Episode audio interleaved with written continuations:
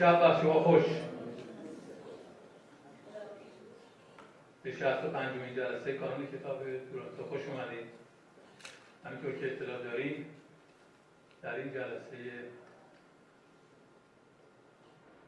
پر اشتیاق آقای آیدین آقداشلو برای ما صحبت می‌کنن. قبل از اینکه ایشون شروع کنن من طبق معمول چند نکته رو خیلی خلاصه و سریع خدمت شما میگم که از وقت هرچی بیشتر استفاده بکنیم ارز کنم که جلسه آینده کانون کتاب 8 جون هست دومین جمعه ماه جون.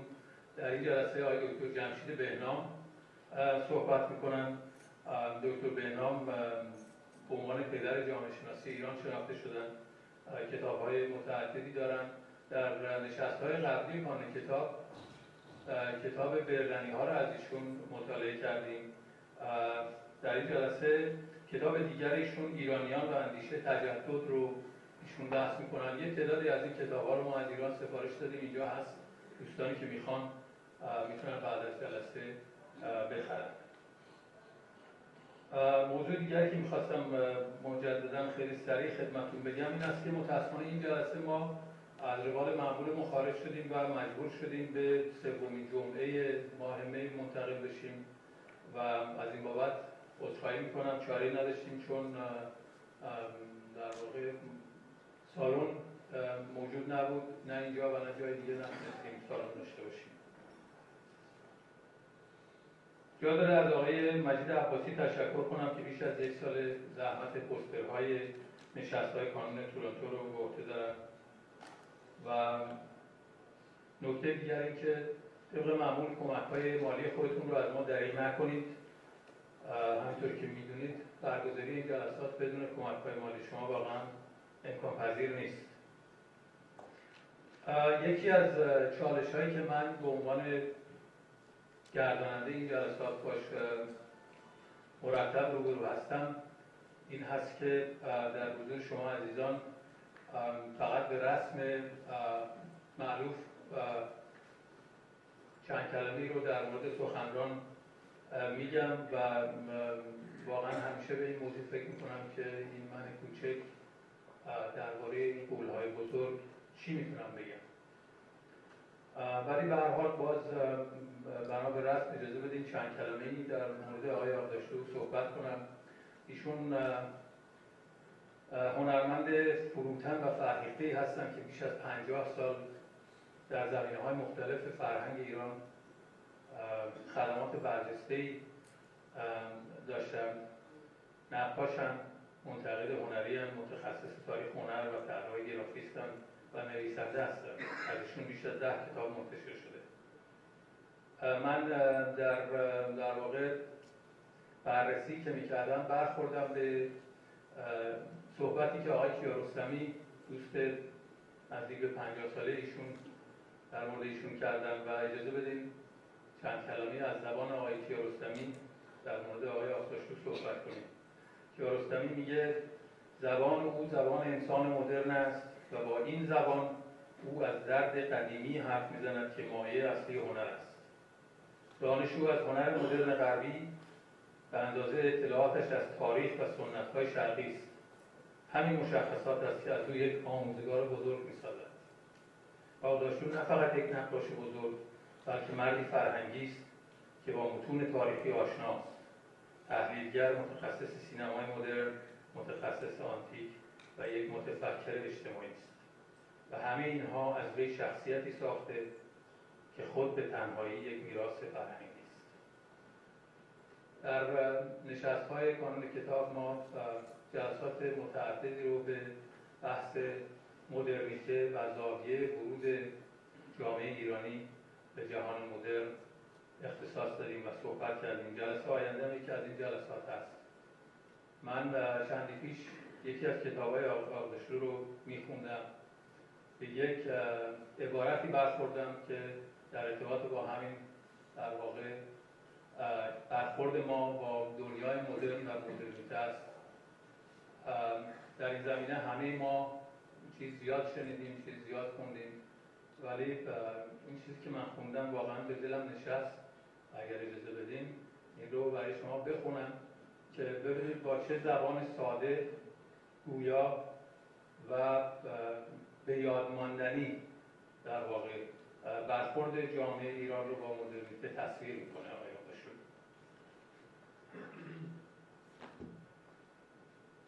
در این کتاب این دو حرف یک مقاله هست در مورد نقد نقد ادبی و هنری.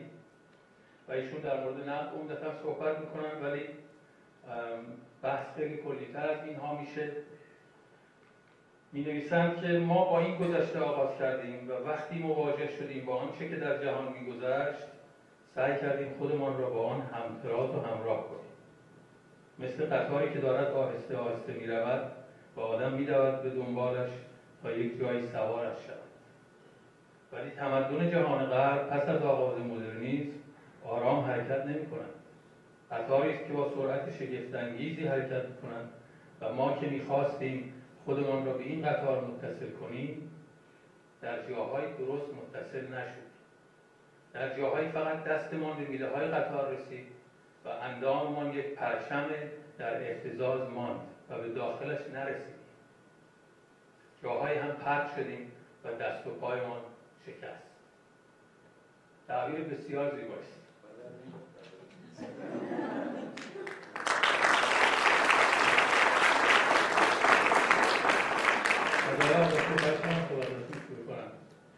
من یادم وقتی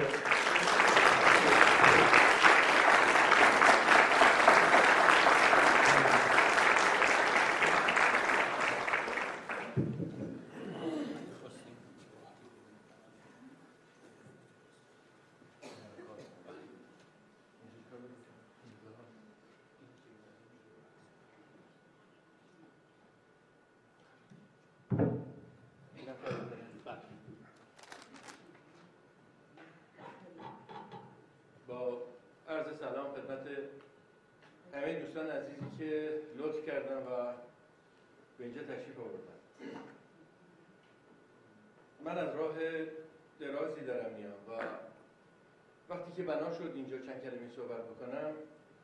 پیش خودم فکر کردم که درباره چی صحبت؟ طبیعتا مبحث مربوط به نقاشی معاصر ایران همیشه مبحث جذابی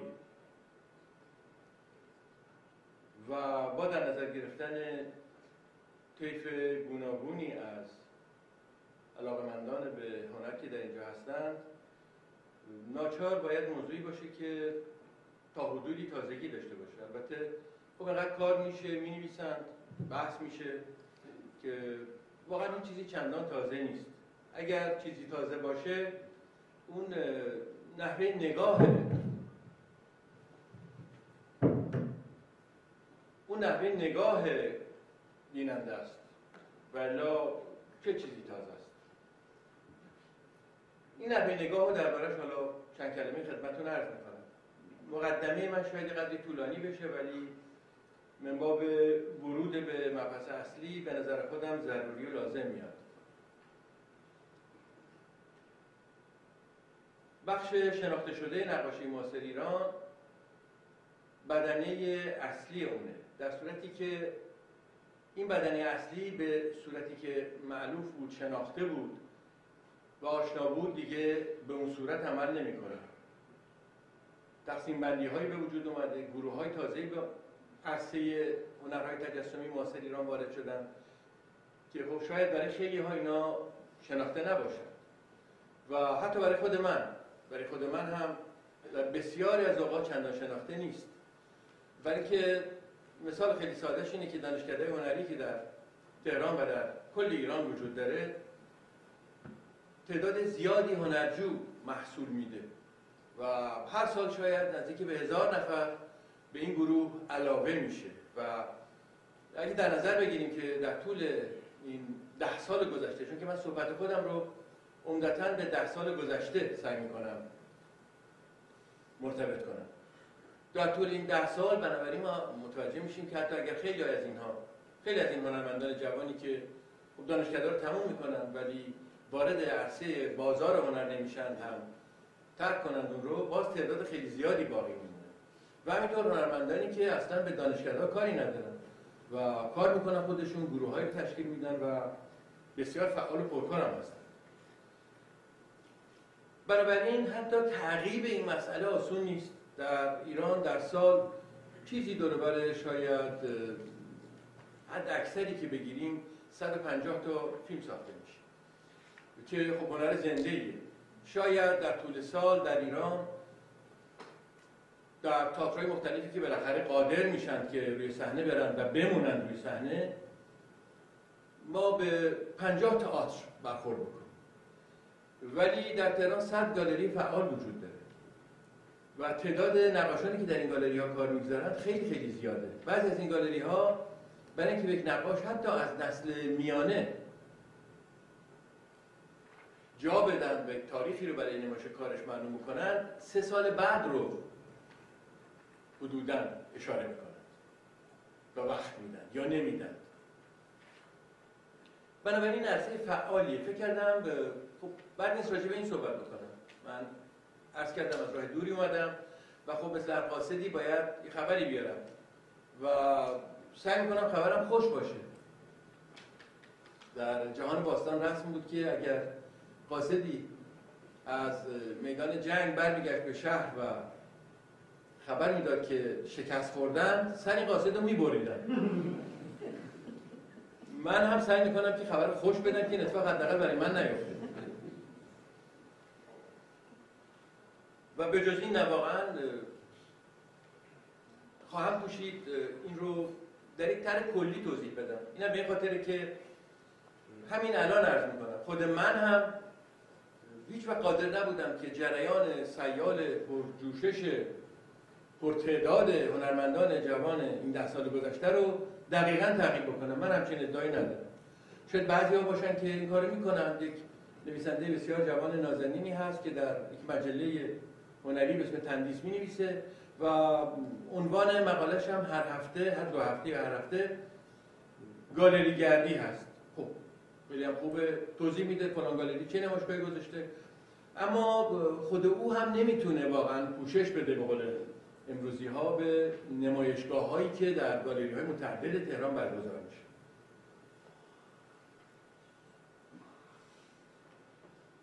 بنابراین سعی کردم موضوع صحبتم رو به ده سال گذشته مرتبط کنم. ولی پیش از اینکه وارد این صحبت بشم و با علم به اینکه شخصا آدم بسیار منزوی هستم. در کارگاه هم کار می‌کنم معمولا بیرون نمیام از کارگاه هم. هفته دو بار فقط میرم بیرون. اونم چون که تهران تبدیل به پارکینگ خیلی بزرگ شده با اتومبیل خودم جایی نمی‌تونم برم. در نتیجه با آژانس به قول معروف این طرف اون طرف میرم. هفته دو بار فقط. بقیه تو خونه هستم. پس خیلی قادر نیستم که قاصدی باشم که همه جزئیات رو همه جزئیات صحنه نبرد رو بتونی توضیح بده ولی در مورد نقاشی این بخت رو دارم که به در جریان قرار می‌گیرم چون که خودم معلمی می‌کنم. بسیار از نمایشگاه ها نمایشگاه شاگردانی هستن که می‌تونم نرم نمایشگاهشون رو چون که قبلا کاراشون رو دیدم. و به هر حال همیشه هر جایی که بحث این بوده که من شغلم رو بنویسم و اشاره بکنم بهش همیشه خودم رو عنوان نقاش معرفی کردم. درسته که دوست عزیزم چندین شغل رو بر من شمرد ولی من خودم رو اصالتا نقاش می‌دونم. بنابراین خب آدمی که سینما نمیره اگه یه فیلمی باشه که دوستاش ساخته باشن سیدیشو میدن تو خونه نگاه می‌کنه. تئاتر تا جایی که ممکن باشه نمیرم برای که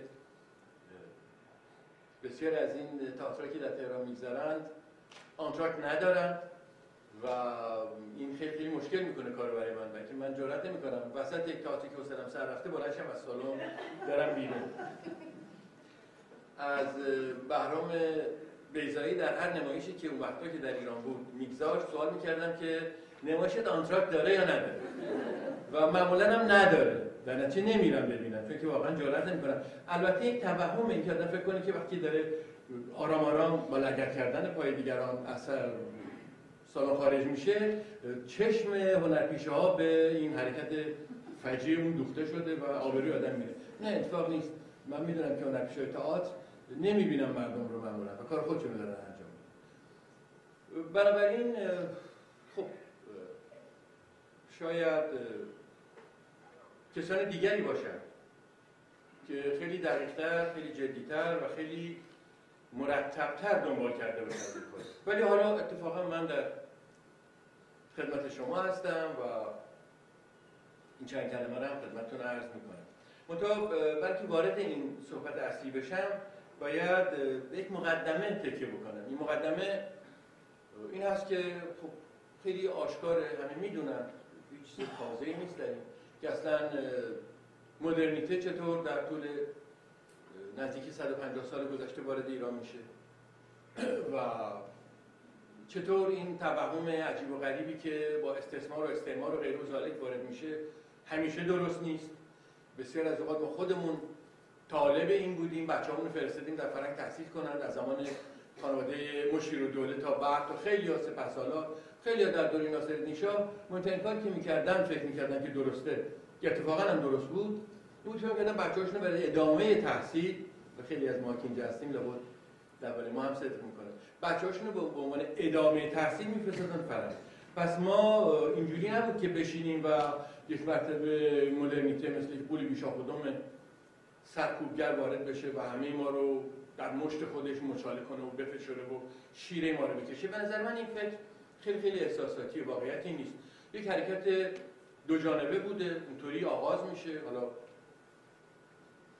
الحمدلله بیشتر از شاید 300 جلد کتابی نواخری من میشمردم که درباره مدرنیته و سنت نوشته شده. و خب واقعا مسئله که خیلی مهمه خیلی همیشگی بوده. بنابراین بحثش هم همیشه هست و خواهد بود.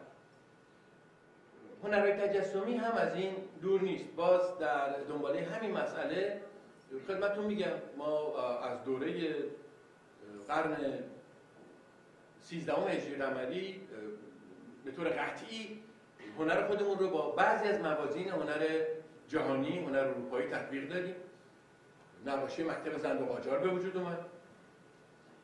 ادامه پیدا کرد تا در دوره دوم ناصری یعنی از 1275 به بعد نوع جدیدی از نقاشی خیلی خیلی در امتداد نقاشی غربی به وجود اومد.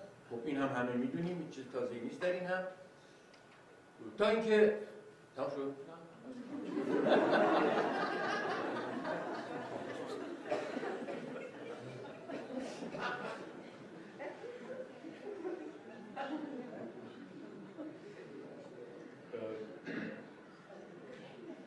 که خب قطبش هم کمال الملک مکتبش مدرسه صنایع مستظرفه و جاهایی بود که خب افتتاح شد تأسیس شد و هنر صرفا اروپایی رو هنر اکادمیک اروپایی رو در اونجا شروع کردن به تدریس کردن.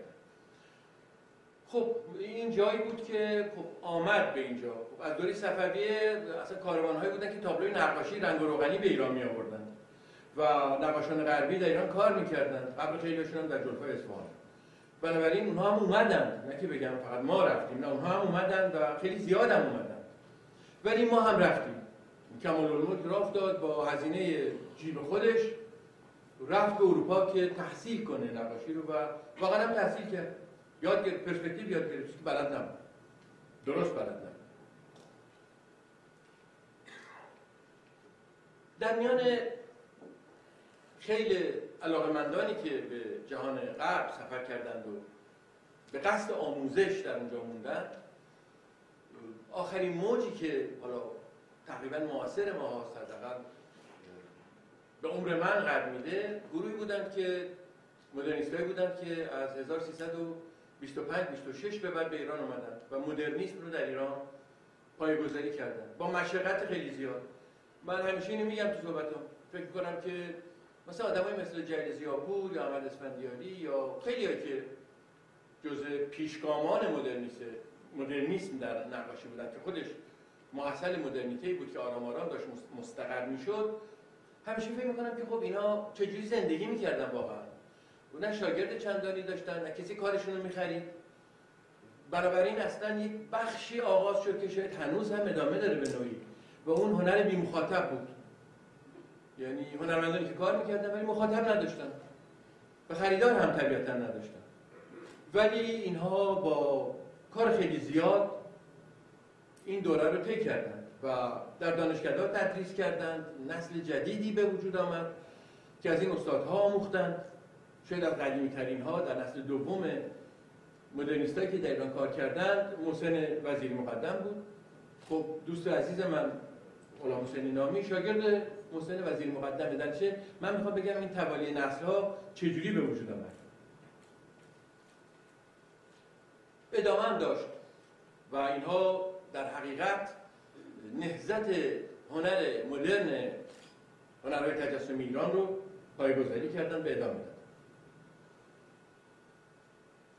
خب ادامه این به صورتی در آمد که تقریبا از دهه چهل شمسی به بعد جا افتاد هنر مدرن. گالری ها باز شدن قدیمی ترین گالری شاید همون گالری بود که مرحوم جوادی پور باز کرد. آقای خدا نکنه من مرحوم باشم ایشون نشه. آقای جوادی پور باز کرد این گالری رو و این سال 1328 بود اگر حافظه من خطا نکنه ولی گالری دائمی پرکاری هم نبود. بعد خب گالری سیهون بود و ده ها گالری دیگه کارش رو شروع کردن و می‌دونیم هنرمند احتیاج به حامی داره. هنرمند احتیاج به یک ویترین برای نمایش آثارش داره. هنرمند احتیاج به خریدار داره و هنرمند احتیاج به منقد داره. یعنی کسی که تبیین کنه که او چه جور هنرمند. خب اینها آرام پیدا شدند و عمل کردند کار کردند. دهه بین 40 تا 50 و بعد تا قبل از انقلاب سال 1357 این نزدیکی به دو دهه دو دهه بسیار پرباری بود. و هر چیزی که در حقیقت در این دوران شکل گرفت موندگار شد. حتی بعد از انقلاب. همچنان موندگار شد و هنوز هم موندگار هست. حالا یه وقتی به نسل هنرمندانی که از جمله خود من که از 1340 به بعد کار کردن بچه ها به قول معروف برو بچ نقاشای جوان به اینها میگن شما دایناسوری خب بعدم نمیگه بعدم نمیگه و من یک بار یه کسی که این جمله رو درباره یک نقاش دیگری گفته بود کم سن من بود پاسخ دادم بهش گفتم که نه من یه جمله دارم که معمولا میگم این جمله رو. و امیدوارم تو هم درس عبرت بگیری از این دایناسوری که گفتی. نه ما دایناسور نیستیم. ما من خودم میگم. دیگرانم اجازه ندارم.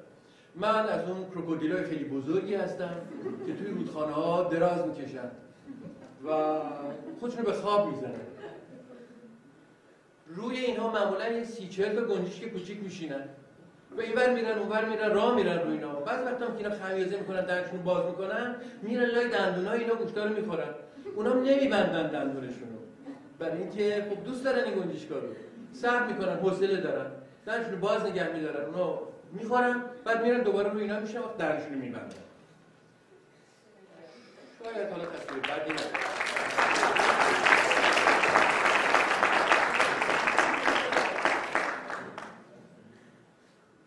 ولی این گنجشکا زندن پرتلاشن کاری می جنگن بسیار جنگجو هستن نسل هنرمندان دوره من یک جنگ گسترده مفهومی داشت. سعی کرد مدرنیسم رو جا بندازه. البته من خودم هیچ نقاش مدرنیست ندونستم. ولی آقای نامی عزیز من که اینجا نشستن نمونه و سمبل نقاش مدرنیست بعد از دهه 40 هستن اینا سعی می‌کردند در این جبهه به جنگن که جمله خیلی معروفی که همیشه شلیک می‌شد این بود که این چه تو کشیدی؟ این که بچه منم بلده بکشه باید پاسخی برای این فراهم میومد چه به تنز چه به جد ولی بحث اصلی این بود. خب این مرحله گذشت. ولی کسانی که الان کار می‌کنن بر پایه این اظهار نظرهای عمرش تمام شده دیگه لازم نیست نظر بدن. جا افتاده این حداقل بین جماعت فرهنگی فریخته ایرانی جا افتاده. و دیگه کسی نمیگه نقاشی شاید نمیگی منطقه به من نمیگن. یه نقاشی مثلا ابستره رو مثلا عمه منم بلده بکشه من نمیشنوم اواخری دیگه حداقل. همونطوری که بحث درباره این که مثلا در شعر نو و کهنه مثلا اصلا این حرفا دیگه نیست واقعا. شعر نو چی چیه؟ شعر شعر یا شعر یا نیست. اگر هست همیشه نوه. بنابراین این بحث هم فکر نمی کنم دیگه خیلی مجالی برای اظهار نظرهای اینجوری داشته باشه. آیا این بحث دوره ای ما داریم میایم یعنی این جنگ رو این جدال رو از جای شروع کردن که جای کمی نبود. و که خود نیما یوشیش در خاطراتش نوشته در یکی از نامه‌هاش که من از ترس اینکه منو بکشم به خاطر اینکه شعرم فرق داشت خنجر به کمرم میبستم. شما فکر مثلا نیما با اون سی کیلو وزنش با اون جسته و اینا یه خنجر انقدری به کمرش میبسته که میترسید خب نوع ترس فرق می‌کنه. حالا شاید جورهای دیگه ای همچنان یک هنرمند خاص و متفاوت باید حبر خودشو داشته باشه. شاید عرصه نبرد و چالش فرق کرده. ولی نه اینها کار می‌کنن زیاد کار می‌کنن و خوب کار می‌کنن. چند عامل و عنصر باعث شد که اون چیزی که من در این جلسه مطرح کردم خدمتتون و ادامه میدم باعث شد که بیشتر پا بگیره. با در نظر گرفتن اینکه بعد از انقلاب حداقل چند سالی گالری ها تعطیل بود آرام آرام هنرمندان شروع کردن به کار کردن. دو دسته بودن هنرمندان مشخص شده بود تا حدودی. یعنی هنرمندان انقلابی بودن که از جای مختلفی هم می از مذهبی تا چپ هنرمندان انقلابی بودن. هنرمندان بعد از انقلاب بودن. یا هنرمندانی بودن که ضمن انقلاب کارشون رو شکل داده بودن. بهترین نمونهش هم حسین خسروجردی بود که الان در لندن زندگی می‌کنه و کار می‌کنه. خب اینها از جایی میمدند که جدید بودند نمیشناخت کسی اینها رو. و خب مسئولیت خیلی سنگینی هم به گردنشون افتاده. خیلی از اینها جذب حوزه اندیشه هنر اسلامی شدند و ظاهرا تبدیل شدن به هنرمندان دولتی. ولی باطنا من هیچ وقت اینو جدی نگرفتم. نه حمایت چندانی شدن برخلاف اون بحثی که بود که حالا اینها خیلی مستقل نیستند یا چه و چه. و در این حال بعدا هم اینها شعبه ها و شاخهای خودشون پیدا کردن. خیلیشون رفتند از ایران خیلیشون به هنر مدرن گرویدند و کار کردن که هنوز هم دارن کار می‌کنن. شما کارهای الان مثلا حبیب صادقی یا خیلی دیگر اگر نگاه بکنید می‌بینید اینا همه دارن آبستره کار می‌کنن. و کسانی که اصلا با هنر انقلابی شروع کرده بودند و در اون قالب شناخته می‌شدن بازم شما میان یا من ادامه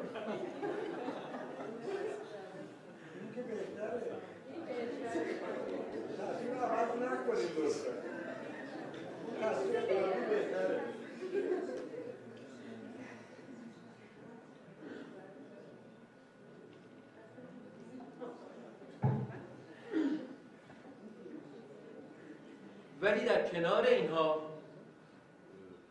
یک جمع جدیدی شکل گرفت که این جمع جدید به هنر جهانی وابسته بود. ما می‌دونیم دو نهضت نهضت خیلی عمده وجود داشت در هنر قبل از انقلاب. یعنی بجز کسایی که کار مستقل می‌کردن کارهای جهانی می‌کردن در حقیقت دو گروهی که کار کردن یکی گروه نقاشی خط بود نقاشانی که خطاطی می‌کردن یا خطاطایی که نقاشی می‌کردن خطاطیشون و اینا هم هستن. محمد احسایی بهترین نمونشه و گروهی که معروف شدن به مکتب سرپاخانه هر دوی اینها با عوامل و عناصر سنتی کار کردن. منتها سعی کردن اونها رو به زبان جدید و با گفتار جدید همراه به اصطلاح مدرنش در بعد از انقلاب این تقسیم بندی که به این شکل وجود نداشت هرچند که هنوز هم پرفروشترین آثار موجودی که در های جهانی به فروش می‌رسه به یکی از این دو گروه تعلق داره. بیشتر. نمیگم کسان دیگه نیستن ولی اون کار تناولی هست کارهای احسایی هست. اینها هستند که بیشتر کار ولی اینها باز بخش گذشته تاریخ هنر ایران هستن. با قول همون برابچ واقعا اگر بخوان اینطوری نگاه بکنن اینها دایناسورها هستن. یعنی کارهایی که بلدن رو دارن ادامه میدن و همچنان دارن تکرار می‌کنن. منلیست های کار خودشون شدن. اداگرهای کار خودشون شدن. کسی هم طبقه دیگه ای نداره. من وقتی به شوخی درباره پرویز تناولی به خودش گفتم.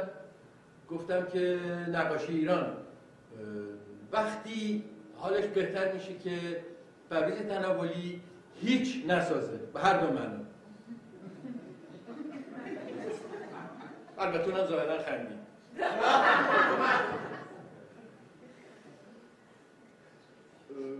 یا مثلا کسان دیگه هستن حسین زندرودی هست من خیلی هم دوستش دارم. ولی حسین زندرودی کارهای خودش که نقاشی می‌کنه تاریخ 1370 می‌ذاره براش. 1355 می‌ذاره یعنی می‌خوام بگم که اینا دارن کارشون رو ادامه میدن. خب باید هم ادامه بدن.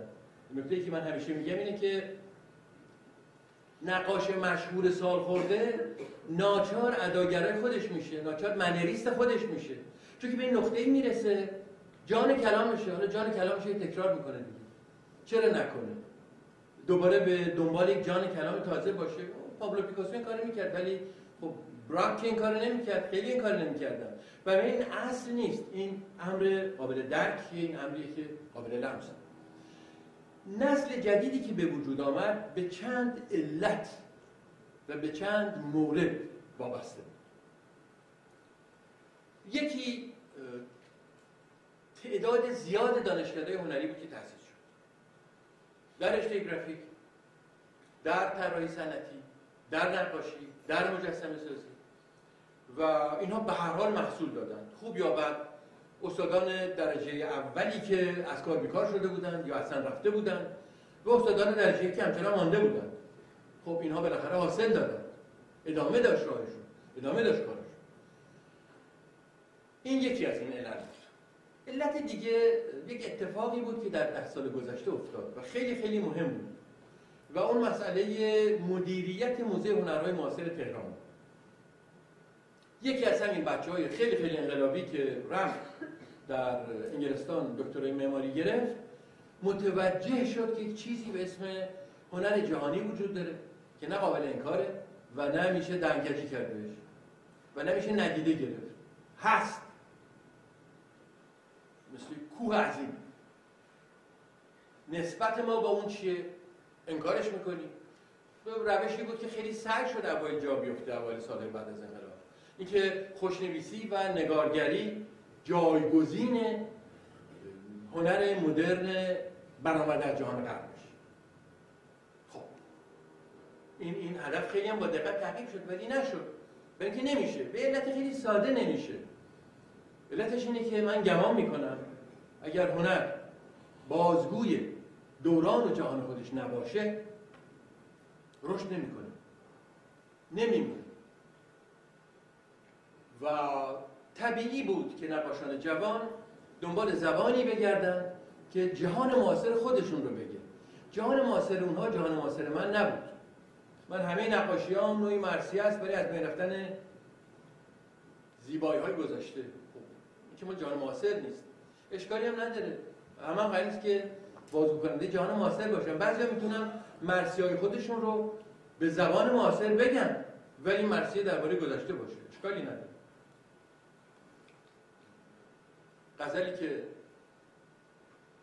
درباره مرگ فرزند یکی از شعر بزرگ ایران سروده شده سروده شد سروده باشه اون غزل برای همه است برای همه کسانی که فرزندشون از دست دادن. بنابراین تازگی خودش داره تا وقتی که این جهان معنا داره. ولی این زبان تازه که این هنر جدید رو به وجود آورد زبانی بود که لزوم داشت به وجود بیاد. به وجود آمد چون که باید به وجود بیاد.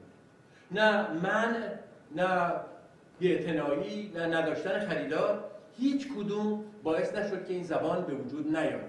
همین الان من فکر می‌کنم خیلی از این اینستلیشن ها که بچه الان درست می‌کنن در ایران خب چی میشه؟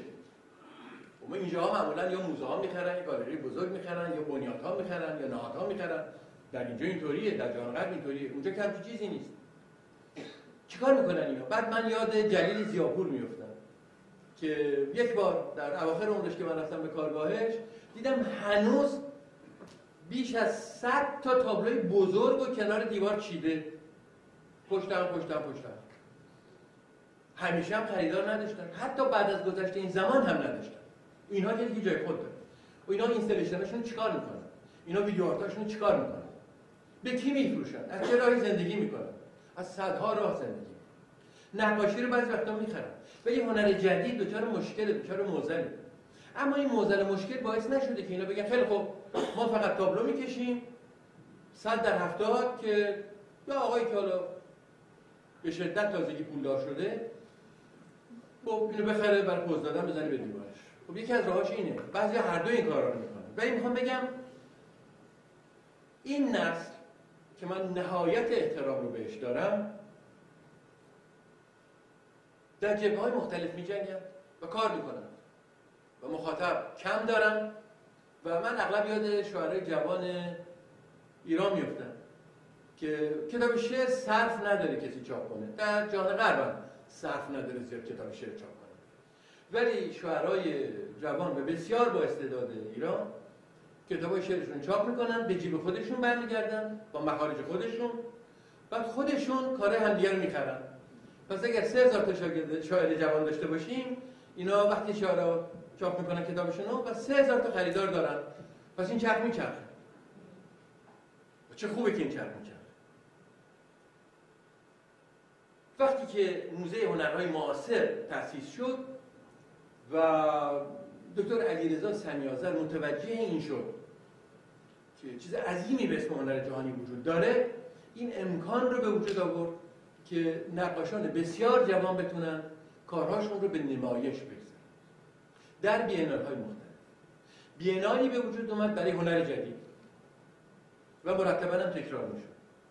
و هزاران نمونه کار در سالن های نهگانه موزه هنرهای معاصر تهران به نمایش گذاشته اتفاق بعدی که افتاد که کمک کرد این بود که بازار اقتصاد ایران در زمینه هنر به خاطر حراج هایی که در بخش جنوبی خلیج فارس برگزار شد در دوبی علال خصوص تکون خورد. البته مثل هر حراجی مشکلات خودش داشت بازی های خودش داشت فوتوفن های خودش داشت و داره. و همیشه هم بنیان اصلی کارهای مکتب سقاخانه دایناسورها نقاش های همچنان فعال مدت ها پیش از فعالیت افتاده. ولی در کنار اینها بازار تغییر کرد. پس سقف قیمت بالاتر بود. این شامل بچه های تازه هم شد. کارهای بعضی از اینها به قیمت خوب فروش رفت. و هنوز هم پس این باعث شد که به نوعی توجیه بشن اینها به نوعی قبول بشه کارشون. این که یک نقاش جوان 25 ساله یه کارش رو به مثلا 5 میلیون تومان بفروشه اتفاق غیر قابل تصوری در ده سال قبل. چنین چیزی اصلا ممکن نبود تصور بشه ولی میشه و شده. جوانترین همشون و شاید هم شیطونترین همشون. افشین پیراشمیه افشین پیراشمی مثلا جوانیه زیر چهل سال داره یه خورده بالاتر از سی سال شده خب حالا چیکار کرده به کنار؟ ولی خب وقتی که کارش رو به 500 هزار دلار فروخته اصلا اتفاق اصلا عجیب غریبه. اصلا شدنی نیست. می‌خواستم بگم معقول نیست بعد فکر چرا معقول نیست؟ کسی پول داره داده دیگه. جیب کی بره بهتر از مجموع اینها گروهی رو به وجود آورد که به شدت فعالند دارن کار فقط هم در ایران کار بعضی از اینها این بخت رو داشتن که به حق یا به ناحق به وسیله کیوریترها یا دلالهای هنری در اروپا و در امریکا کشف بشه. معروفترین اینها خانم روز ایساست که من علاقه هم نه به خودش دارم نه به سلیقش ولی اهمیت داره. اهمیت داره. برای اینکه شروع کرد به قول خودش پروموت کردن هنرمندان بسیار جوان مثل شادی قدیریان و دیگران. و این باعث شد که نمایشگاه هایی به وجود بیاد در خارج از ایران که این گروه رو پوشش بده. شکر خدا. تا که اینو می‌خواستن زیر سایه بمونه اینا هنوز دارن کار می‌کنن. یعنی این کسانی که معرف اینا هستن همچنان دارن کار می‌کنن. و کارها رو به نمایش می‌گذارن. در جای مختلف. اولین نمایشگاه عمده که تشکیل شد نمایشگاهی بود که در مرکز هنری باربیکن لندن در اوایل دهه 2000 به بعد تشکیل شد. در کنار همه این تاریخچه شناخته شده که خدمت شما عرض کردم و یک نکته هست که من باید امتیازش رو به بعض از هنرجوهای خودم و اون گوشه کنارا و یورمورا یه جورایی زیر میرا به خودم بدم اولین نمایشگاه مهم جدی و پرسر و صدایی که از هنر جدید در ایران تشکیل شد در آغاز دهه 1370 1371 آقای نصیری. 71 خب این بچه های بسیار با استعدادی که همشون هم الان نقاش های مهم ایران هستن. به جز آقای اساسا نصیری که نقاش مهم ایران نیست و جهانیه به عبارتی همه اینها شروع کردن به ادامه دادن این فکر اولیه که چطور ما بوم و نمی‌دونم سپاهی و اینا رو ول کنیم و نقاشی رو ببریم جای دیگه. یه جوری دیگه کار بکنیم. خب به طور مساوی هم با هم فکر می‌کردیم. همدلی می‌کردیم قرار شد یک خانه کلنگیری که قرار بود چند ماه بعد خراب کنن. همه, همه می‌دونن که در ایران کلنگی یک لغت خیلی رایجیه. یعنی یک خونه که 20 سال از عمرش گذشته میگن خونه کلنگی. بنابراین این خونه هم شامل این شده بود. با چه خونه جدیدی هم بود. بعد بچه ها فکر کردن که با این خونه یه کاری بکنن. پس شروع کردن روی دیوارهاش نقاشی کردن اینستلیشن درست کردن. همین آقای ساسن نصیری که اینجا هست دو اتاقش رو پر کرد از چیزایی که تا اون موقع کسی اصلا پروای این کارها رو نداشت. در یه اتاق کاغذهای دیواری رو از بالا برید که اینها به نیمه که رسیدن برگشتن. و تمام اتاق همین بود فقط. و یه اتاق دیگه پر بود از گلدانهای شکسته. فرید جهانگیر. خیلی ها. شارخ فروتن شارخ قیاسی مصطفی دشتی. اینها اولین گروه رسمی و جدی بودن که هنر جدید رو عرضه کردن. و پاشم واسه بعد از این دوران بود بعد از این دوران بود که خب این قصه جدیتر شد. شاید نه در کار اینها چون اینا برگشتن دوباره به نقاشی. هیچ کدوم از اینها به جز خانم بیتا فیازی کار هنر جدید رو دنبال نکرد. اتفاقا کار خانم بیتا فیازی در جاهایی خیلی خوب بود. در اونجا چند تا کلاق ساخته بود با مقوا کلاق واقعی تقریبا که اینجا اونجا نشونده بود.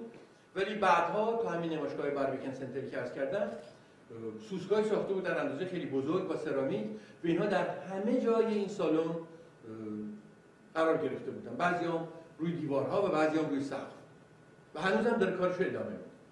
حالا اگه کسی بره مثلا گالری سرچی و اون کاتالوگ نقاشان هنر جدید ایران رو بخواد کار کم نخواهد بود. کار بسیار زیاد است. دیگه مرسوم شده دیگه جاری شده. بنابراین از اون صد گذشت با همون نمایشگاه خانه کلنگی ادامه پیدا کرد تا به امروز هم ادامه داره و به دلیلی که عرض می‌کنم ادامه هم خواهد داشت. این یک رسم روز نیست یک مد نیست. نقاشی خط رو عرب ها می‌خرن. یا ایرونی های می‌خرن که یک میلیون دلار نمی‌دونم چجوری دارن که کارهای رو خرن دارن دیگه. نه. کاری بچه ها رو با این قیمت ها و اینها نمی‌خرن. نمی‌دونم کیا می‌خرن ولی لابد می‌خرن. ولی اینها خواهند بود به دلیل اینکه نه به دلیل پرفروش اینا خواهند بود و خواهند ماند به دلیل اینکه زبان گویای جهان خودشون هستن. جهان خودشون جهانهای محصور نیست. جهانهای بسته توی مکعب ها نیست.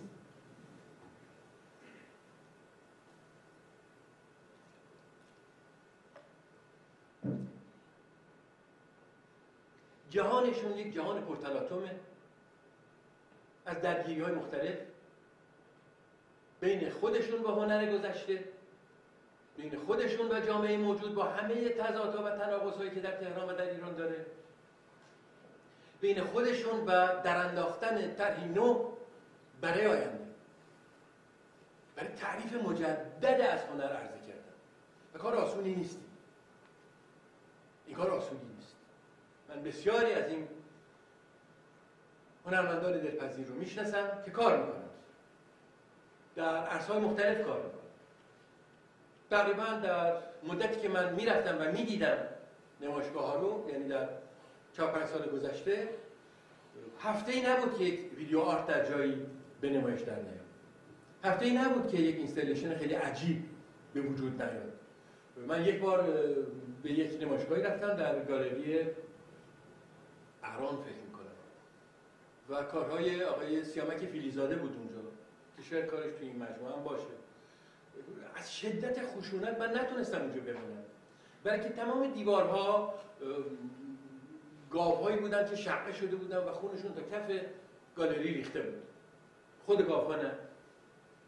عکسای دیجیتالشون بود که کار کرده بود روشون ولی بقیه خونی که تو عکس دیجیتال بود روی کف زمین ریخته بود. بی نهایت خشن بود. من جا خوردم اومدم بیرون بعد فکر کردم که خب چرا نه؟ چرا نه؟ اون داره راجع به جهانی زندگی می‌کنه و صحبت می‌کنه که شاید برای منی که در کارگاه هم خودم رو منظوی کردم خیلی قابل لمس نیست ولی چرا نه؟ بعد ادامه پیدا کرد. ادامه پیدا کرد تا جایی که یک ماه قبل از من خواستن در یک نمایشگاهی که مال هنرمندان جوان بود و در گالری شیرین برگزار شده بود یه چند کلمه ای به رسم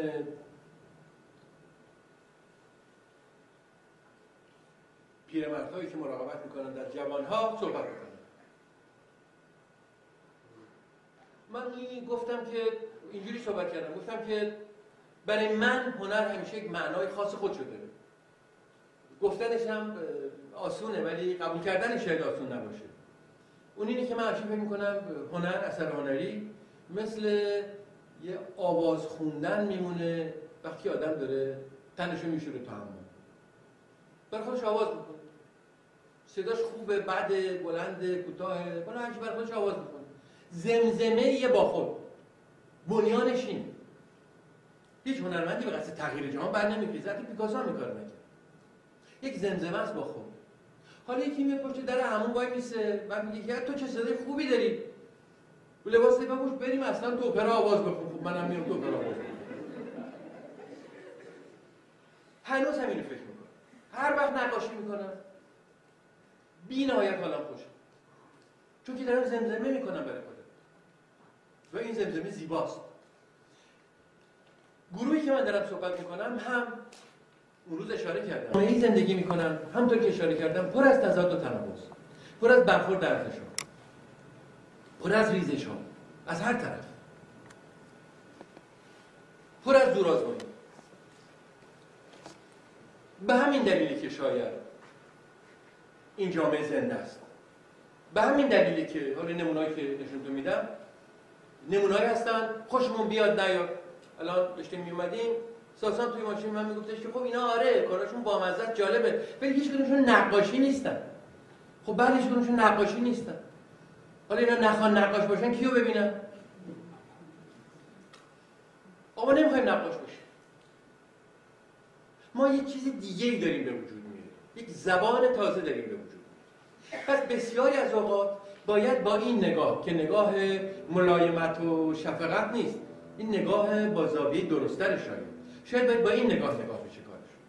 شاید در جای دیگری ما متوجه بشیم که چه عیزی در کار اینا هست. من به شخصه اغلب فکر می‌کردم و می‌کنم همچنان که هنری که بر مبنای قیز به وجود آمده باشه به وجود میاد ولی ماندگار نیست. فکر من انشاءالله در ماه سپتامبر که بیام خدمتتون اگه باز به من بگن میام همینجا میستم و از نظر خودم دفاع می‌کنم ولی الان نه می‌خوام این کارا رو با هم ببینیم ولی در خیلی از اینها شدت قیز انکار نشده. در خیلی از اینها تحقیر و توهین انکار نشده. خیلی از اینها دارن به مخاطب خودشون توهین می‌کنن. به شدت. من نمیگم همینا رفتن مثلا کارهای مانزونی رو دیدن می‌خوان یا مثل مارسل دوشان مثلا پیسین رو ظرف ادرار مسترهای عمومی رو بیاره وسط نمایشگاه بذاره. برای که بهتون بگه که شما خیلی بیش از حد معقولید. بخواد چک بزنه تو گوش بینندش. خب خیلی از اینها این کار رو هم می‌کنن. منتها به ابزار دیگه با انواع خودشون. شما وقتی کارهای دو برادری که الان در دوبه زندگی می‌کنن یعنی برادران هایریزاده. هایریزاده. که در دوبه زندگی می‌کنن. رو ببینید متوجه میشید که چقدر گروتسک کارشون. یک فیلم خیلی با مزه ساخته بود. یه وقتی مل بروکس که دیگه فیلم نمی‌سازه. نمی‌دونم زنده است نه ولی به هر حال کمدی ساز خیلی خوبی بود. اسمش تاریخ دنیا بود. و چند تا آدم قارنشین بودند که با همون لباس ها دیوار غار نقاشی کرده بودن. یکی از اینا با همون صداهای عجیب غریب میره یکی دیگر پیدا می‌کنه و کارش نشونی میده. یه خود نگاه می‌کنه به این کار و شروع می‌کنه به ادرار کردن رو کار. بعد این توضیح میده میگه این اولین منقد تاریخ بشر. در خیلی از این کارها هنرمند روش رو به ما می‌کنه این کارو می‌کنه با ما این کارو می‌کنه. خوشمون نمیاد میریم. فاصله می‌گیریم ولی نمیشه این کارها رو نگاه کرد و متوجه تنز تحقیر توهین غیظ و بامزگی تو کاراشون نشد. این نمونه که حالا بارها دیگه دیدید دیگه فکر کنم بحثتونه. یعنی این آدمی که پهلوانی که زیبای اندام گرفته یه کار کاملا گروتسکه. اون آدمی که اون کاری کرده فکر کرده که به زیبایی کامل اندام های مردان یونانی دست پیدا کرده. نه خوبی چیز عجیب غریبیه. من اینو نگاه می‌کنم فکر کنم آگهی های لاستیک میشلن بود یه وقتی که همینجوری قلم به قلم به قلم من فکر کنم هنوز فکر کنم اینا آگهی لاستیک میشلن ولی حالا هر که هست این داره به این نگاه می‌کنه. داره نگاه می‌کنه به این تفاوت تضاد میان اینکه این هلاک کرده خودشو تا خودشو تبدیل به این موجود غریب بکنه و ما هلاکش بشیم ما بهش میخندیم. پس یک تضاد خیلی خیلی اساسیه. اگر اینطوری نگاه بکنیم خیلی از این آثار جواب میدن. نمونه های خامدستانه ای که روتینی هایری کار می‌کنه اگر کسی با دیدگاه نقاشانه نگاه بکنه خب این باید بره بیرون بره 6 سال طراحی کنه بعد بیاد بعد حالا ببینیم که اصلا از در بیاد تو یا نه. اصلا لازم نیست این کارا رو بکنه. این فقط و فقط داره دنکجی می‌کنه داره تحقیق می‌کنه داره توهین می‌کنه داره دست میندازه سر کار می‌زنه. خب چرا این کار می‌کنه؟ می‌دونی. چجوری این کارو می‌کنه؟ هر کسی را خودش پیدا می‌کنه. حالا نموناری که دیدیم خب مشخص میشه که چجوری هر کسی را خودش پیدا می‌کنه. ولی نکته که من می‌خوام بگم قبل از اینکه نمونه رو ببینیم این هست که نقاشی امروز ایران رو در دنیا چه خوشمون بیاد؟ به عنوان کروکودیل های قدیمی چه خوشمون نیاد؟ با کارهای اینا می‌شناسن. من این نمونه ها رو از دو سه جلد کتاب در آوردم که هر دو سه جلدم در خارج از ایران چاپ شد.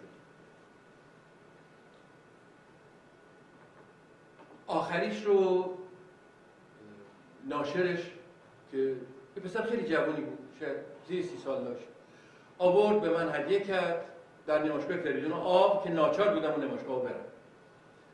و گفت همین الان این از زیر چاپ دارم. کاری بود که تازه انجام داده. و مرتبا داره انجام میشه. آقای سیبری داره این کارو می‌کنه. آقای حمیدی کشمر کشمیر. شکن داره این کارو می‌کنه. خیلی دارن این کارو می‌کنه و مرتبا این کتابا داره در میاد. این هنر روز ایران. این هنر جدید ایران. خوشمون میاد نمیاد. حالا اون دیگه مسئله شخصی ماست. درسته که مارسل دوشان هر کاری که دلش خواست کرد. ما هم می‌تونیم بریم خونمون ما هم می‌تونیم بریم نمایشگاه سال بغل دستی. مشکلی نیست. بنابراین نکته اصلی اینه که این نه راه هنر جدید ایرانه نه راه هنر آینده ایرانه. من نمی‌دونم راه هنر آینده ایران چیه. من نمی‌دونم. آیا هنری که تحت فشار شکل می‌گیره قطعا هنر خوبی میشه؟ من چه می‌دونم. در شعر خب حافظ او از اون میان بالا خیلی حرکت کرد. از راهایی که دور زد حرف خوش هنوز هم مونده. بعدا هم وقتی هم که نه یه چیزی اصلا جوان مرگ میشه فکری در میانه از میان میره. اون هم هست. اون باید صبر کنیم. پس اینکه این بخش مطرحه در این تردیدی نیست. اما اینکه آیا این زبان دهنکجیه؟ صحبت لحظه است. بیرون ریختن قیزه خب مشکلات خودشو داره فواید خودشو داره همزبان خودشو پیدا می‌کنه؟ مخاطب خودشو پیدا می‌کنه؟ و سمت دیگه هم مخالف و معاند خودشو پیدا می‌کنه؟ اصلا همینه. عرصه هنر اصلا عرصه فریختگی عرصه این تصادم هاست عرصه این برخورد هاست.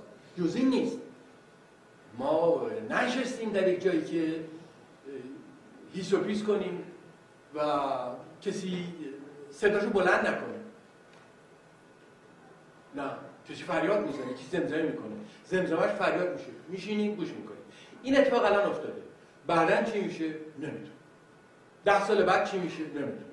مگه اینو ما درباره هنر ایران اگر بخوایم اشاره بکنیم درباره هنر جهان غیر از این می‌تونیم بگیم. هنر ده سال آینده جهان چیه؟ ما چه می‌دونم من که ده سال دیگه زنده نیستم. شما که زنده باشین خب لابد می‌بینین که یه جایی یه چیزای ادامه پیدا کرده یه چیز ادامه پیدا نکرده یه چیزهایی تغییر شکل پیدا کرده. همینه دیگه زندگی ادامه داره. زندگی ادامه داره. تفکر ادامه داره. قیز ادامه داره. شادمانی ادامه داره. زمزمه ادامه داره. همه اینا هست و چقدر خوبه. و خوش کسی که دراز مدت زندگی می‌کنه. و با همه اینها همدم میشه. با همه اینها همراه میشه. و زندگیش با این بالا و پایین رفتن ها معنای افسوده پیدا می‌کنه. خب این دفعه دیگه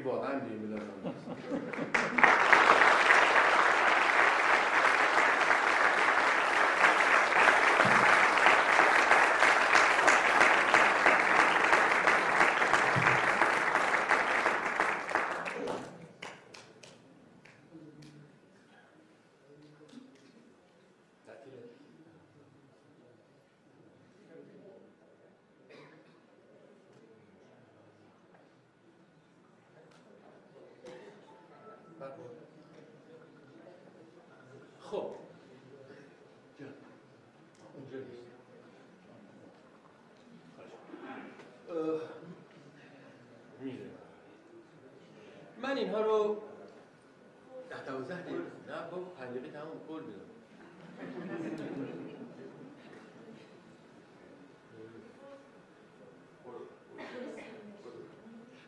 این نکته رو می‌خوام خدمتتون بگم. اونجا نیست کسی که اومد. بذار من دکه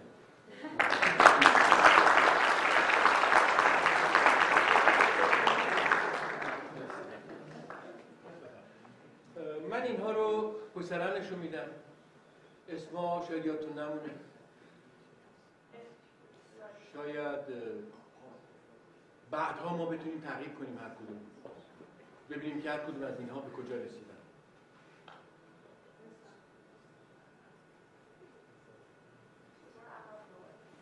برگردن خواهی چند تا ببینیم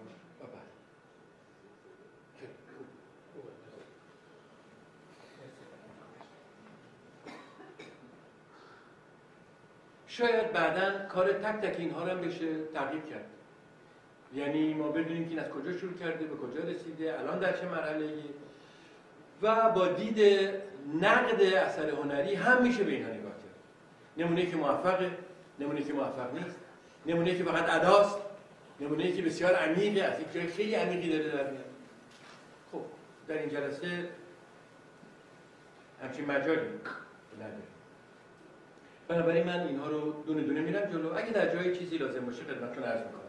ولی بیش از اینکه بحث درباره تک تک اینها مطرح باشه شریک شدن با این فضا مهمه.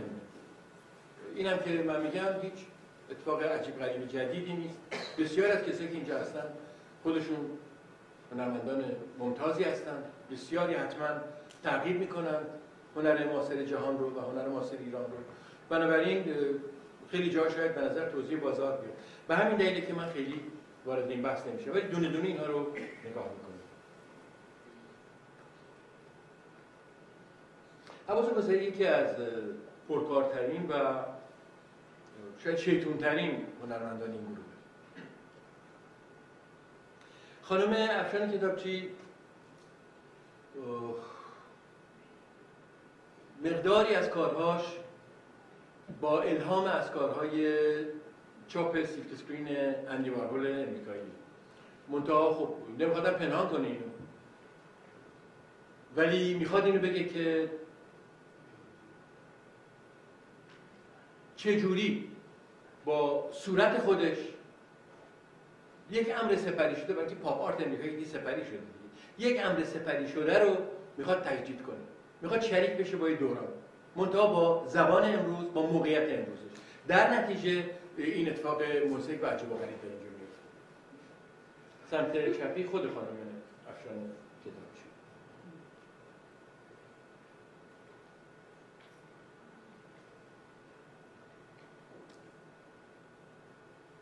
احمد نادلیان هنرمند مورد احترام من جز اولین گروه هنرمندانیه که به خارج اعزام شد و اونجا تحصیلش رو تموم کرد. جز هسته اولیه هنرمندان اون حوزه اندیشه هنر اسلامی. ولی بعدا راه خودشو پیدا کرد. مثل حسین خسروجردی مثل عیبی صادقی مثل خیلی دیگه. و راش ادامه داد و هنوزم داره میشه به چیزی که علاقه داره ارت آرته لند آرته. به نحوه عجیب غریبی کوشاست. میره و از رودخانه ها سنگ های صاف رو جمع می‌کنه. بعد روی اینها ماهی نقاشی می‌کنه و دوباره این سنگ رو میریزه تو رودخانه. در نتیجه شما اگر از جایی که این دعوتتون کرده مثلا نزدیک کرج برید و در اون حاشیه رودخانه قدم بزنید در کنار این سنگ ها یه مقداری هم از این سنگ که ماهی کنده روشون رو می‌بینید. این نمایشگاهی که هست دنباله همونه. یعنی این سنگ های صاف سیغلی شده رو جمع کرده و کنار هم گذاشته. بسیار کوشاست تعداد زیادی هنرمند جوون باش کار می‌کنند و برای اینها راهگشا بوده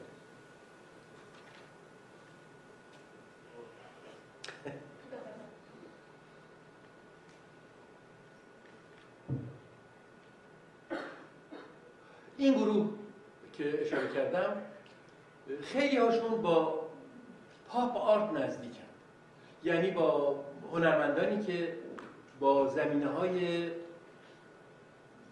مردمی کار می‌کنن اون نمونه اولی هم که دیدید با جز همین ها بود.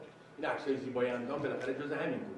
ولی خیلی هاشون از نوشته استفاده می‌کنن از خط استفاده می‌کنن از عکسای عادی پیش با افتاده استفاده می‌کنن. معروفترینشون و پرفروشترینشون که البته خودش رو جز اینا نمی‌دونه فرهاد مشیری. که هم از خوشنویسی استفاده می‌کنه هم از عکسایی که مثلا می‌گیرن تو اعلان ها هست توی تبلیغات هست اینا رو می‌گیره بزرگ می‌کنه و ازشون استفاده می‌کنه. او خودش رو به هر حال به نوعی به کیچ آرت وابسته می‌دونه. خیلی از اینها هم به نوعی به کیچ آرت وابسته هستن. ولی در بعضی ها این قوت بیشتری داره. مثل نمونه که در اینجا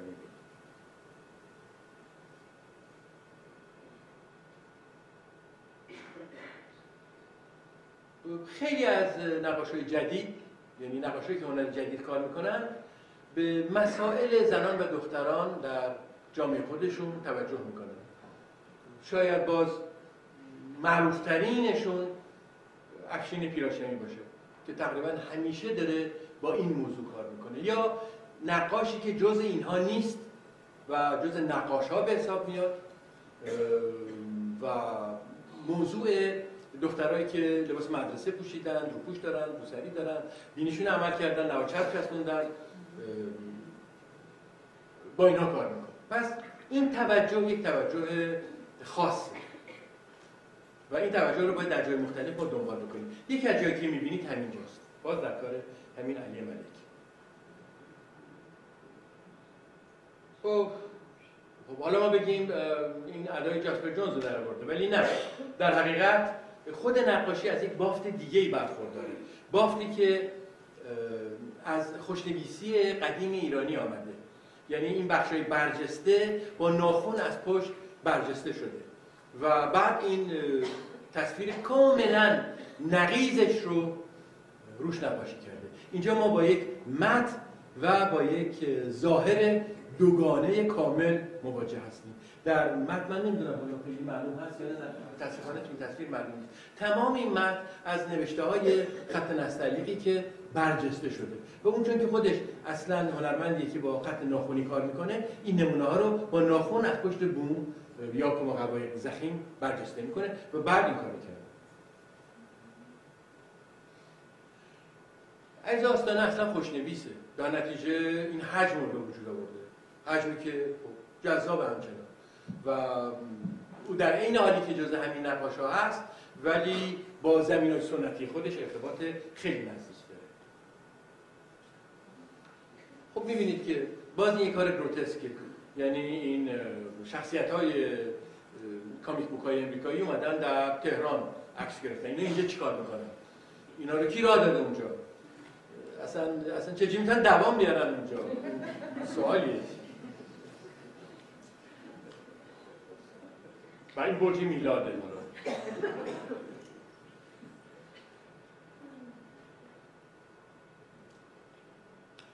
کار بسیار جذابیه. یک از این کلاهای فلزی کارگریه که روش با دقت خیلی زیاد گلوبوت های برجسته به وجود آمده. یعنی قلم زنی کردن روش. و این باز یک نقیزه. مجموعه زد و نقیزه. برای که اون چیز بسیار عادیه که همه کارگرها هم می‌ذارن سرشون میرن سر ساختمون. این تبدیل به یک عنصر نفیسی شده که دیگه نه به خودی خود نفیسه مثل یک جعبه قلمزنی شده و نه عامل دیگه می‌تونه اینو مورد استفاده قرار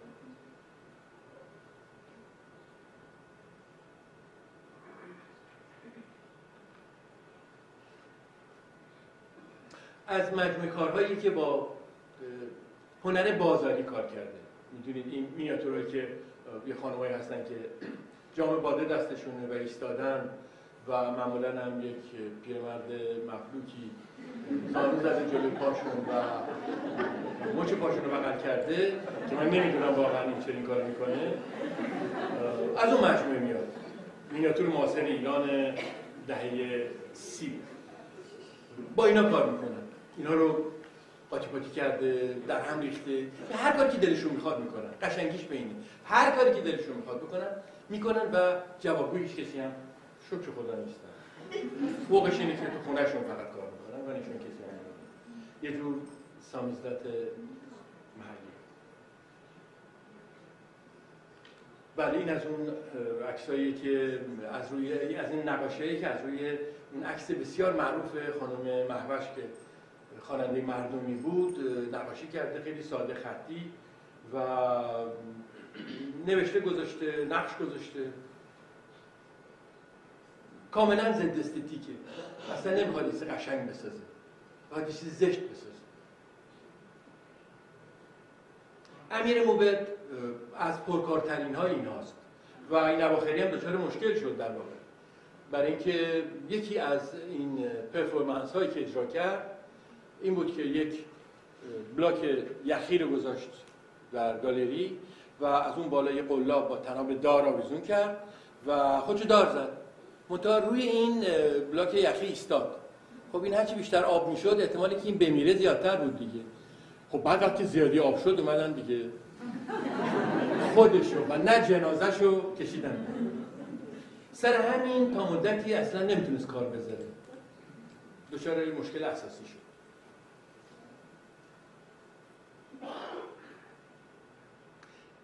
هویت صورت آدم جوون انسان به معنای هویتش. در خیلی از اینها حذف میشه خط می‌خوره قیچی میشه. نمونه خیلی زیاده یکی دوتا نیست. بعضی وقتا لوسه بعضی وقتا خیلی خوبه. در این خوبه بعضی وقتا لوسه. مثلا مجموعه کارهای خانم شیرین قدیریان که معمولا زنهای با لباس قاجاری هستن اونتا مثلا دونه اتو جلو صورتشون گرفتن. یا یه جاروی قزوینی جلو صورتشون گرفتن. یا یه نمی‌دونم جارو برقی جلو صورتشون گرفتن. یکی دو تا سه تا 800 تا 900 تا. خب آدم میخورده حالش بد میشه. ولی چون که خانم روز ایسا خیلی علاقه دارم بهشون در نتیجه شما کارشون رو در بریتیش میوزیم هم می‌بینید چون که رو به خودش گفتم هیچ اشکالی نداره.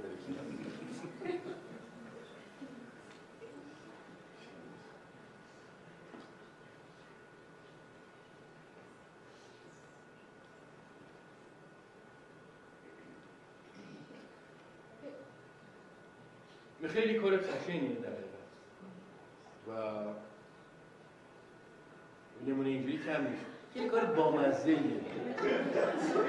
حض فوقلاده ای داره این بچه که اینجوری با این شکل میکی موز برگشته داره به ما نگاه می‌کنه. همون قشنگیش هم به این این نابجایی خیلی دلپذیره. یا اون عکس خیلی قدیمی که احتمالا مال دوره جوانی من شاید که معلم ایستاده با بچه ها عکس گرفته و معلمه خب می‌بینی که چه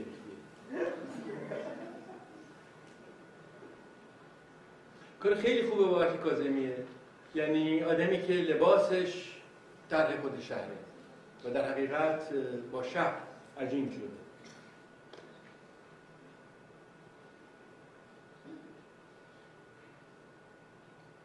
او نمونه خیلی بامزه که توی این هست که خیلی جبه شخصی برای من بره اینه که آدمی که در سمت راست بالا در این مجله هنر فردا رو می‌خونه این اون مجله که شماره مخصوص کارهای منه. در نتیجه خواسته یک اشاره یا مهری رو بروز بده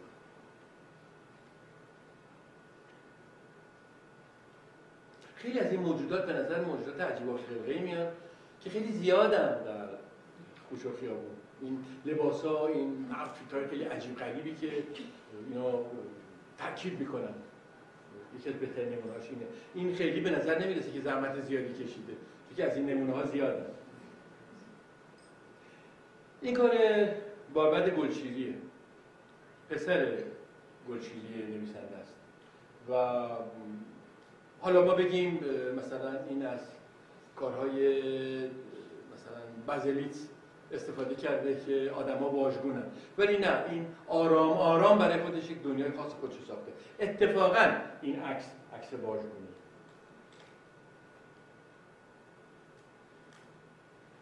کارهای بسیار گروتسک بهداد لاهوتیه. یعنی تمام اون افتخارات ملی ایام باستان و ایران باستان اینا رو اصلا داره اصلا خدا می‌دونی چیکار داره می‌کنه باش. خط میخی کتیبه داریوش احتمالا روی این ظرف پلاستیکی بنزین. یا در این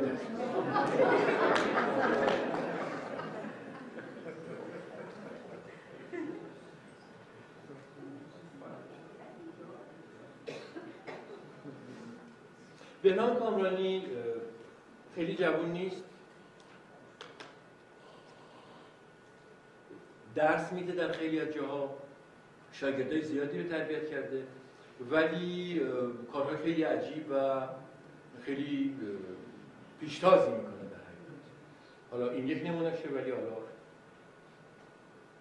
نمونه های دیگه ای که از کاراش هست زیاد. تو وسطی کار دمیان هرس رو با یک اسکناس همراه کرده. اون ماهی کوسه که ستیکه شده و توی قفس شیشه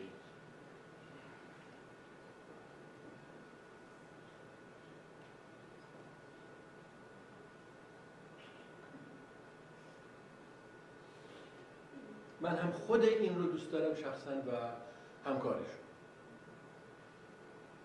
این کار بیت فریازیه همونی که گفتم با اون خانه کلنگی کارش رو شروع کرد. حالا مدت هاست که کارهای متفاوتی به وجود میاره ولی کاراش عمدتا با حق هستن و از بچه ها خیلی استفاده می‌کنه که اینا تعداد زیادی رو کنار هم می‌گذاره.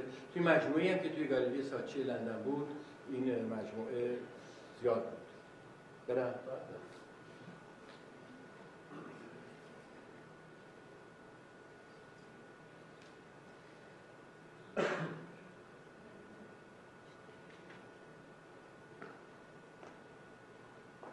مجموعه کلاهای میتافریزی عکس خیلی همچین قابل درکی نیست.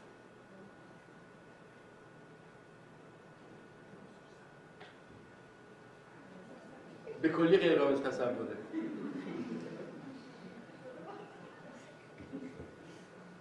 پارادوکس مطلقه و حرفش از این راه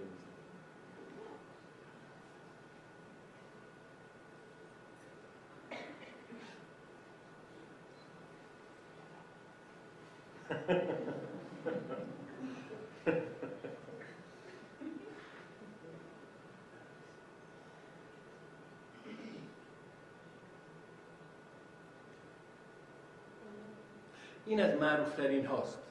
داریوش قرض کار خیلی جسور و گستاخی می‌کنه و خیلی هم مطرح کارش. میونه همه کسایی که تغییر می‌کنن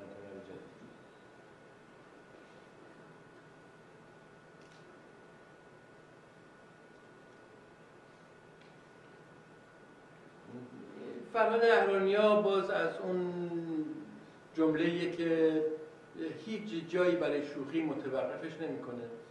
هیچ خط قرمز گذشته با شکوه و نمی‌دونم دوره هخامنشیان اینا براش مهم نیست. تو نمونه که در اینجا می‌بینی نوک این بیل یک مجسمه نقره گاو زانو زده هخامنشی.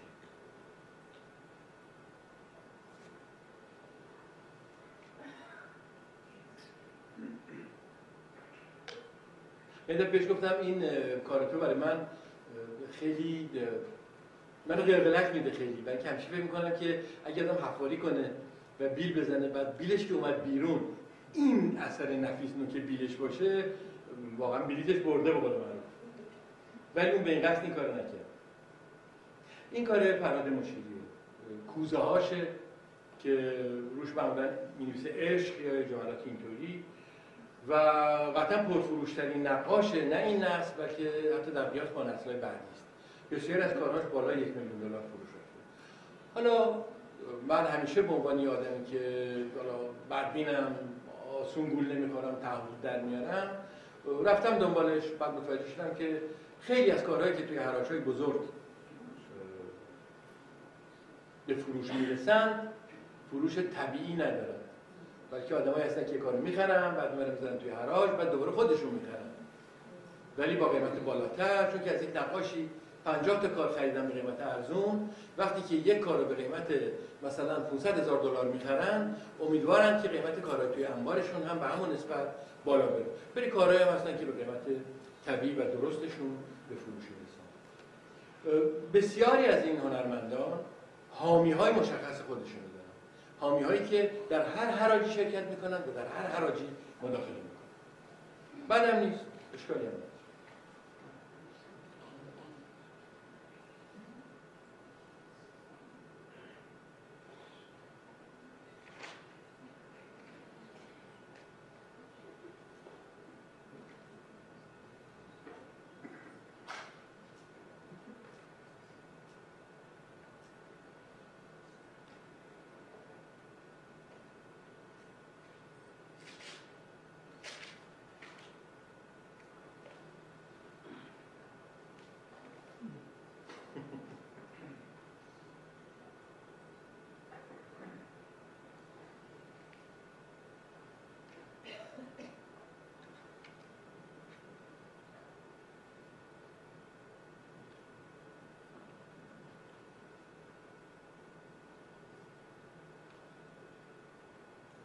هومن مرتضوی جز همون گروهیه که در خانه کلنگی کار کرده.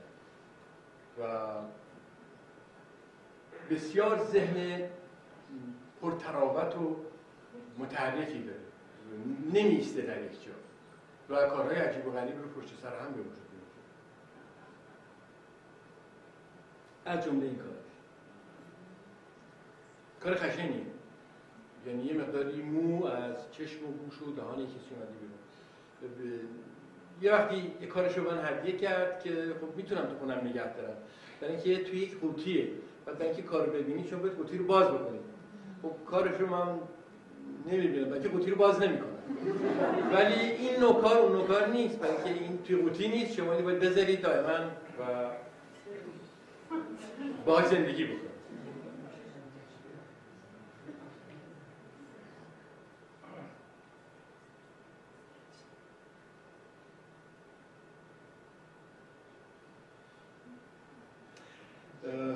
من زن صحبت هم باید یک اشاره دیگه می‌کردم. می‌دونم وقتم تموم شده. حوصله جماعتم اندازه داره. ولی باید به دو نهزت دیگه اشاره می‌کردم که متاسفانه یادم رفت. یکیش یک نهزته که یک گروه از هنرمندان پیشتاز که هنر مفهومی رو دنبال می‌کردن. یک نمایشگاه گروهی گذاشتن آقای نامی چه سالی بود که اون کارتون گذاشتن؟ سه. که در گالری سامان کارشون رو گذاشتن و اولین تجربه به این ترتیب قبل از انقلاب بود که بسیار مهم بود فوق العاده برای اینکه دیگه این تصور این که نقاشی و مجسمه فرقشون اینه که مجسمه وسط یه جاییه. شما می‌تونید دورش بچرخید. نقاشی به دیوار نصب میشه این تصور نشندان درست رو از بین برده. که آقای نامی و هانیبال الخاص خیلی دیگه در این جمع بودن. آقای ممیز هم بود. دومیش که باید اشاره می‌کردم کارهای مرتضی ممیز بود به عنوان هنرمند هنرهای تجسمی نه گرافیست که شروع کرد با چاقوها کار کردن. و این چاقوها رو یا تو گلدان میکاشت مثل نمونه که در اینجا هست و میگذاشت. و یا خطرناکترینش نمونه بود که در اولین جای مهمی که ایرانی ها شرکت کردن در یک نمایشگاه بین المللی یعنی آرتفر بازل سوئیس اینها رو از سخت آویزون کرد. باش آرت اون باش آرت بود ببخشید. پس در بازل نبود. نه در واش آرت. که این همین چاقوها رو از سخت آویزون کرد. و بعدها من شنیدم که یکی از اینها پاره شد و مستقیم روی مغز بیننده نشست. خب هنرمند پیامشو داد. بنابراین پیام رسید. در اینجا ممیز رو می‌بینیم. وقتی هنوز اون سبیل هولناک رو نذاشته و جوونه و کنار چاقوهاش احمد علی عکاس خیلی عمده ولی به حال تجربه مختلفی هم می‌کنه.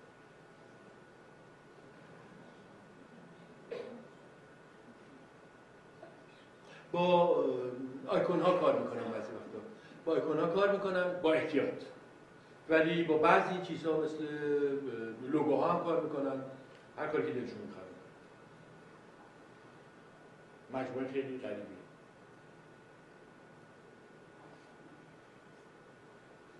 جمشید حقیقتشناس رئیس انجمن سنفی نقاشان ایران بود نقاش بسیار قابلیه و کارهاش به صورت های کوچولو و چه کوچولو کوچولی که کنار هم قرار میده فوق العاده نقاش معتبری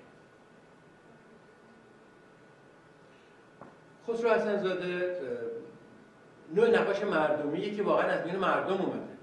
برای اینکه در میدان امام حسین میوه فروشی داشت. یعنی در میوه فروشی برادرش کار می‌کرد. و یک روز اومد پریمن گفت من هم نقاشی یاد بگیرم قدش هم چیزی دور دو متر بود. و هست هرچند که آدم بعدش کوتاه میشه یواش این شروع کرد با نه عنصر غریبی و غریبه و ناخودی بلکه با یه عنصر درونیش کار کردن. یعنی هر چیزی که مال مردم بود دوربرش بود هنر عوامانه بود هنر آمیانه بود با اینو شروع کرد کار کرد این از گروه نقاشی که اسمش هست من تروریست هستم. یعنی خانمی که اینجا نشسته خودش که اینجا نشسته. و خب در حقیقت یک جور دنکچیه به لغت که عمومیت پیدا می‌کنه به یه ملت به یه جماعت و به یک خانواده. این کارهایی که الان خیلی بیشتر می‌کنه ترکیب عکسای کشتیگیرها زنها زنهایی که صورتشون معلوم نیست و نوشته و خطا بسیار موفقه و یکی از بهترین کارهاش که یک هجله بود که درست کرده بود که تصویر تختی توش بود با چراغایی که روشن خاموش می‌شدند و آینه کاری و اینها رو. من در یک سالن بریتیش میوزیم لندن خودم دیدم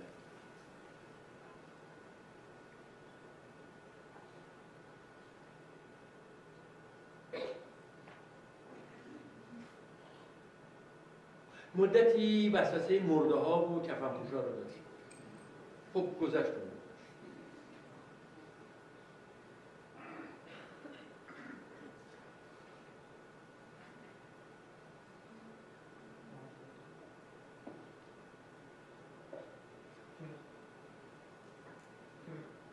خب به نظر من کار مهمیه. برای اینکه یک امری رو نورانی کرده منفرد کرده منحصر کرده و روی یک دیوار نصب کرده که نه اظهارش و نه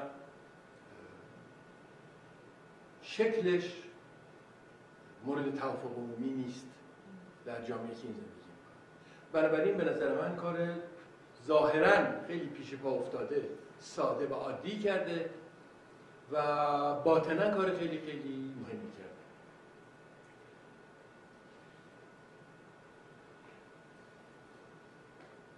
با این جاهایی که در این تخم معمولا استفاده می‌کنن مجموعه ها ساخت شیرازی هوشیاری هم یک بار این کار کرده بود در نیویورک.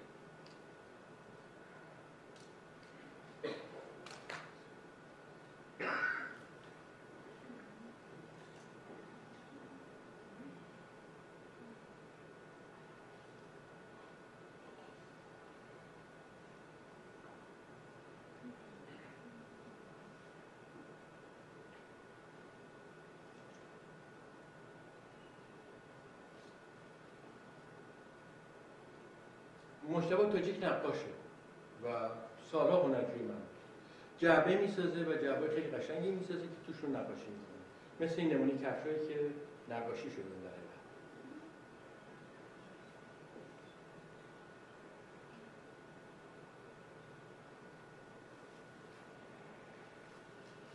بعضی وقتا نقاش های نقاش این نوع کارها رو می‌سازن.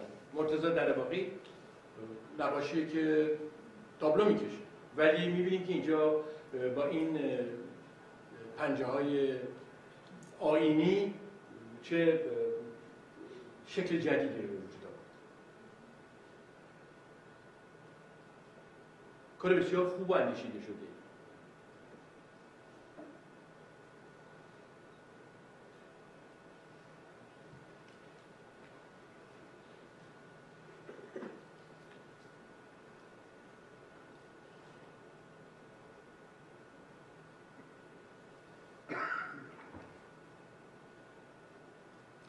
متوجه شدید که چقدر تعداد نقاشان زن یعنی هنرمندان زن در میان این گروه زیاده و چقدر خوبه که زیاده.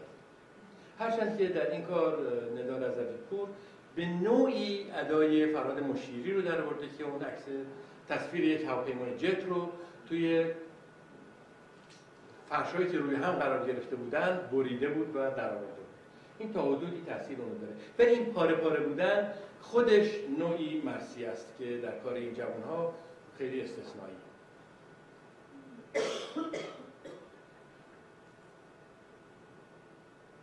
تصویری بسیار زیبایی. کار فوق‌العاده اثر نظر بسیار اندوهگینه پیمان هوشمندزاده شوهر شادی قدیمیان. عکاس عکاس خیلی خیلی پیشتازیه و کارهای جنجالی اول مثل این کار.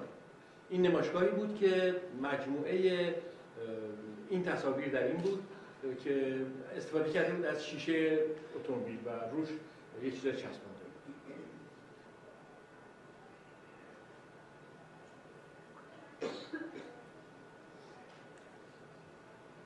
با آیکون های قدیمی کار کرده. تختی بکی مانوردی ناصر میشه قاجار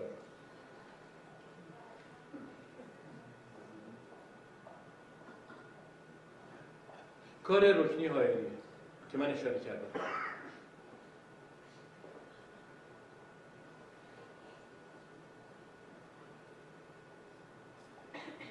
کار صادق تیرفکنه صادق تیرفکن نقاشی که در سطح جهانی شناخته شده است.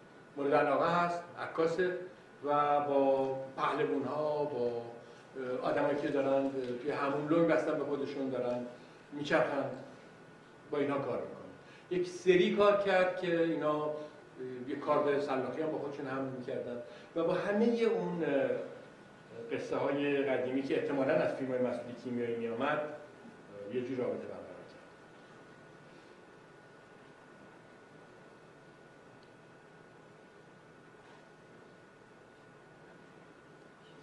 سمیرا علی خانزاده هم هنرجوی من بود. و کارهاش عموما به این شکله. یعنی عکسای قدیمی که با دست رنگ میشن و جاهایی صورتها پوشیده میشن یا با آینه قسمت های تزئینی درشون